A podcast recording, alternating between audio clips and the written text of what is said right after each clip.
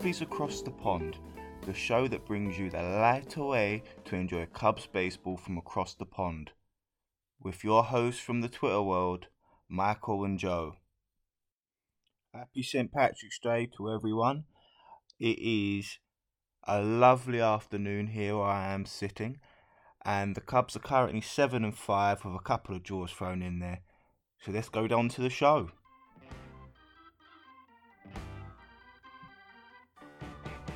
On this edition of the show, I will break down and my initial reactions to Kris Bryant's interview with Gordon Wittenmyer.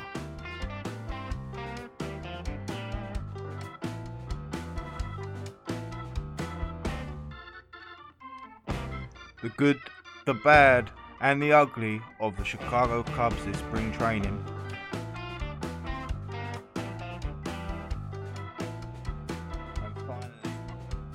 My player who I think is sneaking into the Chicago Cubs lineup for opening day.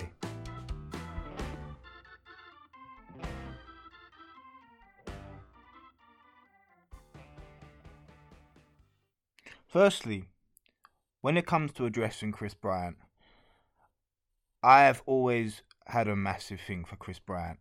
Um, his his rise with the Chicago Cubs, the second round draft pick of the Chicago Cubs, when he rose up in 2015, winning Rookie of the Year.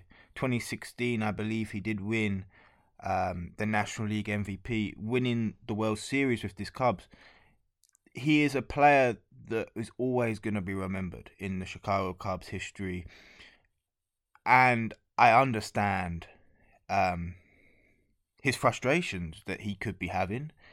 Um, but also, he's he's gotten older. His his life um expect his his life view on life has completely changed.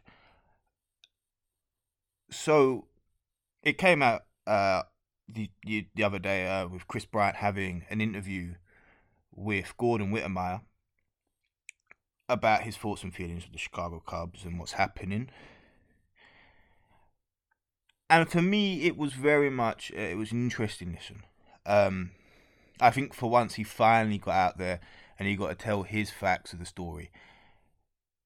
He, there has been reports, there has been rumours about him, and it must be frustrating he didn't what he played I think just under 40 games this past season.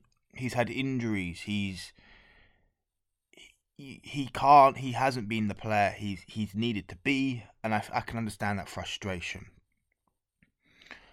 Um so the, the the things that pop off with me about this interview were how he Uh, there was the comments in January that came out on the Bar- Barstool Sports Red Line Radio, um, and there was lots of noise with the Cubs going on, and and it was like Kris Bryant did say at times, no, it really got to me sometimes. This stuff I was hearing. Now I'm somebody um, who who uses this Twitter page to say things that my thoughts and feelings on Kris Bryant because I am a fan, I, I, I invest into the Cubs. So I, I feel like I do have that chance to have that perspective into a player. Now I've I have seen stuff. I, I've never done this myself, but I have seen people rip into Kris Bryant. He hasn't produced the numbers that we expected from him. We thought he was gonna be the next big thing in baseball. We thought he could be hitting the the top of the range chart numbers of a third baseman, and and they their numbers haven't happened. His swing had to change and everything like that. But this is a man now who's completely changed his outlook to baseball. When he quoted yesterday that he still hasn't he still hasn't a no shit mentality. Fair enough. I don't think that's a negative. I, I've seen negativities about it, people saying it. But I agree. I think he has to hit that point. He he came in to this club side with Joe Maddon. And Joe Maddon at this time was getting the Cubs players loose, was very good at this. And they were doing things with the road trips and the different spontaneousness of this. But was it was it effective at the time? Yeah, I think it kept the players loose, but Kris Bryant was young. He needed to be loose. He he states that he doesn't care about arbitration and getting all this money. He he wants to have that feeling of being a kid again. And I think with all this off season and the rumours and escalating, it's messed him up in his game. Truthfully, I think this this uh, spring training, his numbers haven't been the best, but I think his fielding is getting better. I think he's developing his own game his own way. It's something that David Ross would get him to do, and and hopefully he finds his way. Um, I don't think, I think he will stay. I generally after hearing that interview, when it comes to the off season, if we've still got him, I think he will stay with the Cubs. He he he has that love for the game.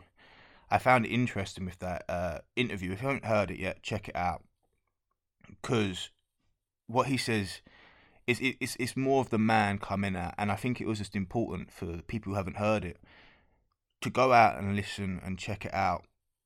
It, it's for me, it was something that needed to be heard. I think we need to have that address from him, and to have that and speak openly to the fans about how he feels. It, it, it it's very good. I think this is a new. This is what's changing with baseball. I think players are having more of a mouthpiece to how they feel, and I think it's actually going to change the game of baseball in the good. With especially with how Kris Bryant's opened up about this, I can't wait to see what the future holds for him.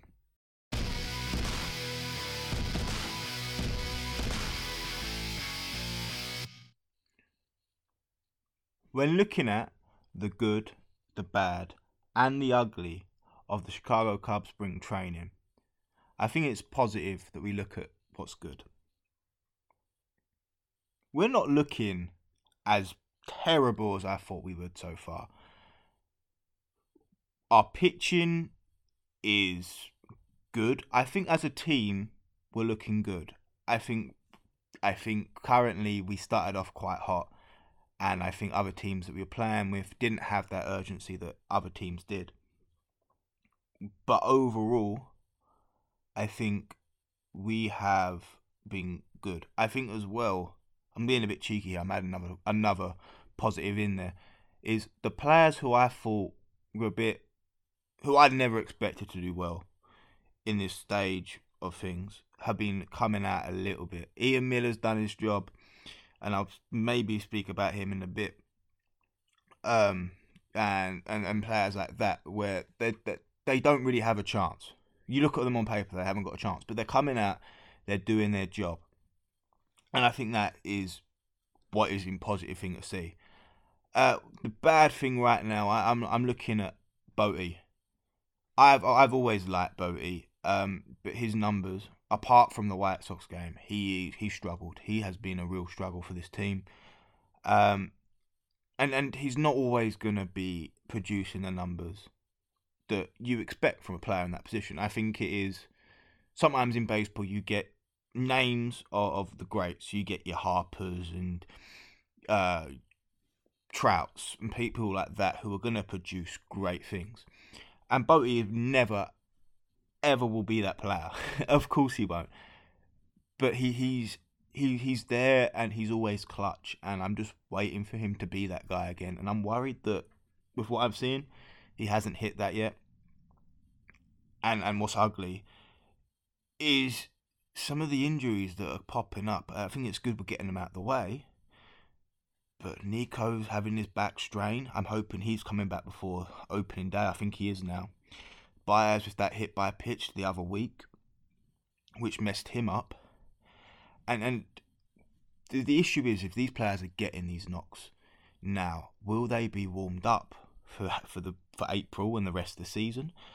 Will will they are they are, are they move, losing that chunk of time to actually prepare themselves mentally and physically? And that, that's what's scaring me a little bit.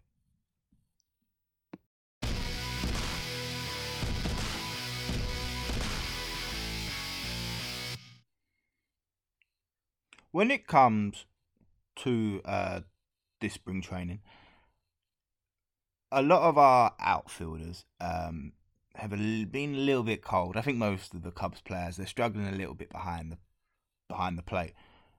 Thank God for Mr. Joc Pederson. What he's been on a nice little streak. What I think he's on five home runs now, about ten RBIs. He's slashing through on this home plate, and he and he's got the fire. And I hope I hope it stays, and I hope it doesn't fizzle out before the season starts, or people understand how to pitch against him. I hope we get a little bit of this magic um, for opening day and for the season.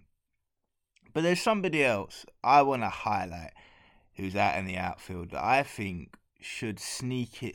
Who personally, if I was Ross, I'll be sneaking him in to our team, and I think he would balance the Chicago Cubs for this upcoming season. And, and he's an he's an outfielder. His name's Ian Miller. Um, and he, he's a, he's an older man. He's he's 29. Um, so he's, he's in that age range for baseball players where it is a bit older. But his his role is speed. He's he's not gonna be hitting forty home runs, thirty home runs. He won't do that. Um, he I think he played one game for us last year. Um, then got released for free agency. Then we repicked him up again. Um, he opted out, I think, and then we repicked him up. But he he is our fast player, and for baseball, I think it's one of them. It's it's a thing that's is dying out of baseball is speed. Um, just with with everything that's happening with the pitchers and everything like that. Weirdly, the quicker you are in baseball, the slower it makes the game. And I think MLB is sort of killing off the speed style of uh, baseball. Now, Ian Miller, I think, has had about five at bats. Uh, he's recorded probably about, I think he's recorded two hits, one walk, and he's had a strikeout. Uh, that's not too bad, but it is what he does on the base paths. He he is pretty much gonna be stealing for us. He's gonna come off the bench and he's gonna be running in for people. He's got four stolen bases so far this spring training in five attempts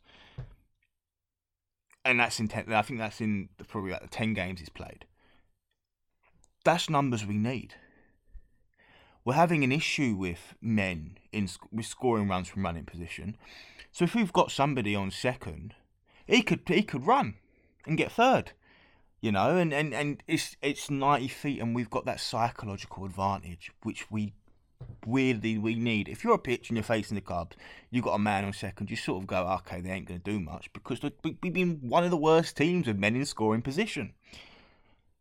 You've then, what, we've got Cameron Maybin who's on the bench, who's probably actually going to be making this roster over Miller.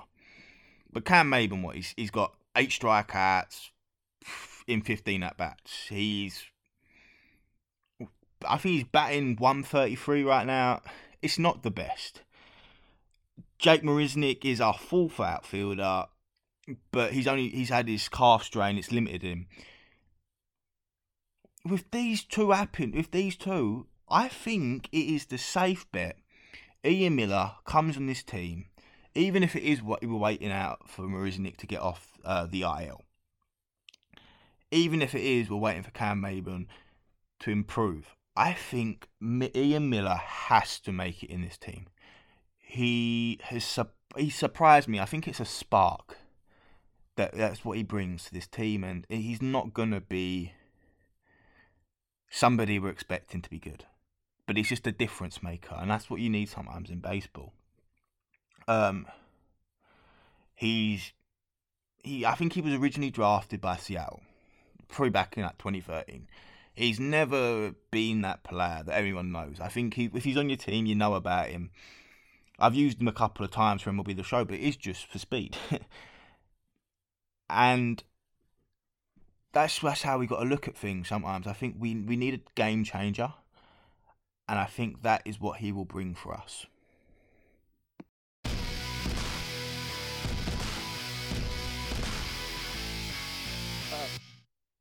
I just want to say thank you if you have made it this far into this podcast. Um, it's it's only a little snapshot of a podcast.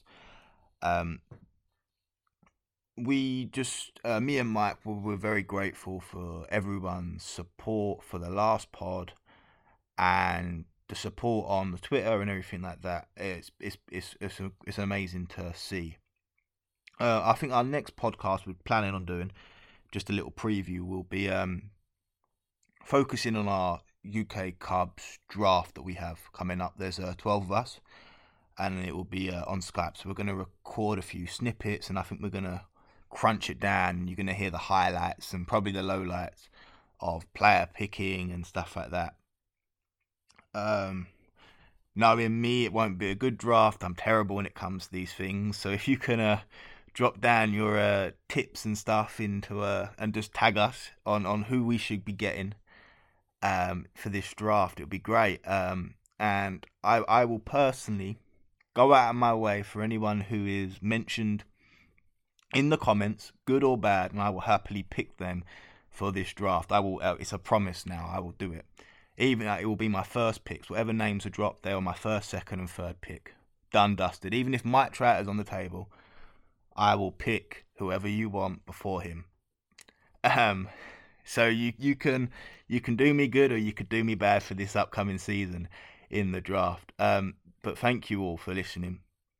It was just a little snapshot one. We're just we're still trying to find ourselves with this podcast game. Uh, we're trying to change up the sound. So any more feedback or anything like that would be uh, tremendous. Um, we're we're always great for you guys uh, from from the UK. Um, Cub at Cubs France is great when we get interactions with you guys, and obviously all the, all the Cubs fans out in America.